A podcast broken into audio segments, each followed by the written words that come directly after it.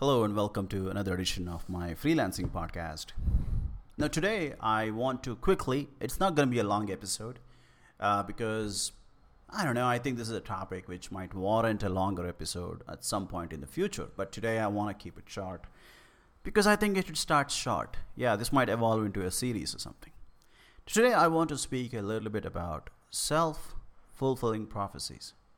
The idea behind a self fulfilling prophecy usually it has a negative connotation. But you know, I mean, when you think about life, a lot of things have a negative connotation, but there is also almost always a positive aspect to it. So, when you're a freelancer, a lot of times you are trying to do something which is not conventional.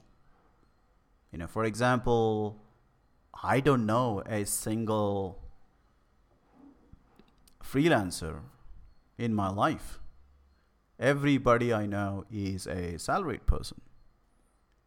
So when you have something which is a majority activity, then there are a lot of people there to guide you and help you and so on and so forth. But if you are going to be a freelancer, then you're pretty much on your own with very minimal help. I mean, sure, you may run into a podcast like the one you're listening to right now, or a blog article and stuff like that, but nothing which can be called common knowledge.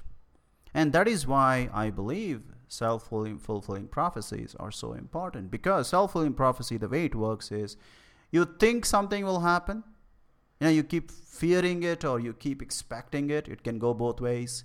And right or wrong, rain or shine, a lot of times it does happen.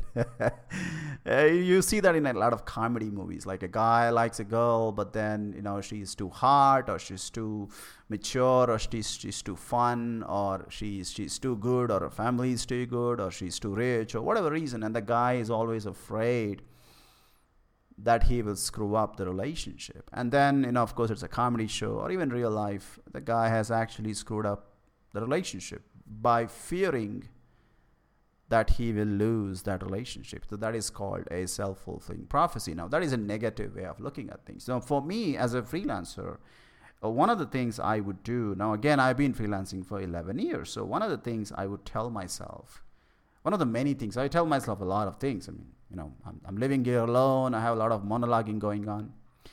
One of the things I told myself when I became a freelancer was, well, you know, I would be working from home all the time now, now of course, you know, working from home, everybody is aware of it. But way back in 2012 in India, people, when I tell them that I would work from home all the time, eventually, I mean, back in the olden days, I used to travel a lot for work, so it's not exactly work from home. But my eventual goal was I would eventually reach a point where I would work from home. I would do freelancing from home all the time and I would still make uh, just enough money to be not poor. And of course, now in 2023, as I make this podcast, I am 100% work from home. I haven't taken a single traveling assignment in more than three years. Yeah. I haven't stepped outside my house to make money for the last three years, and and now that I know it is I've achieved this goal, it's like a self fulfilling prophecy. So for the last, you know, when I achieved this goal, uh, I was already doing it partly by 2017, you know, working from home half the time, but now it is 100%. So I would constantly. Uh, from 2012, as the years passed by, I would modify my lifestyle i will modify my skill set. I would i would buy equipment computer hardware software table workspace you know slowly slowly inch by inch i i, I unconsciously or consciously i did things so that eventually a day will come and it has come and the day has passed and i'm i'm living that self-fulfilling prophecy. So i kept telling myself that okay one day i will make all my money while sitting at home I will not have to step out of the house for work. And if I want to, I can always go back to working in office, but I always wanted to work from home. And uh, the reasons are several, you know, I mean, I, I like working from home. I don't want to uh, battle an hour or two hour of pollution, traffic, and all those things, you know. That was the main reason. In fact, I absolutely hated traveling. Even when I was younger, when I was a young man, you know, with, with, with you know, female companions going on bike drives and all that. I did that a lot. Um, so, I mean, but still, I did not enjoy the traffic thing. I mean, I like driving in the countryside, you know, with a, with a woman hugging me from behind. It's always nice, comfy. But when we were dri- driving through the traffic, even the, you know, nice, cushy feeling of the female companion's uh, body behind my back cannot make up for the interruptions and inconvenience caused by the traffic, the pollution, you know, the, the, the, vehicle, the car or the bike just jerking up and down. I didn't enjoy it. So, so I always was not a big fan of traveling. So, so when I became a freelancer, I was like, okay, I mean, there are different kinds of freelancers, but I want to be a work from home freelancer. That was my goal. That was my self fulfilling prophecy. And now I have achieved that goal. So that that's that's that's what I'm talking about. So if you want to be a good freelancer, now I'll just give you one example. There are many other self-fulfilling prophecies that I've already accomplished. There are many other self-fulfilling prophecies that I'm working towards right now. Uh, but I want I, I want to keep this podcast short. I want to keep it one example. So there you go, my dear my dear listeners. I'm gonna say my dear students, but I guess I'm getting old. I work as a tutor, so you know I'm gonna say my dear students. You know, people who are listening the self fulfilling prophecy thing definitely works. Give it a try.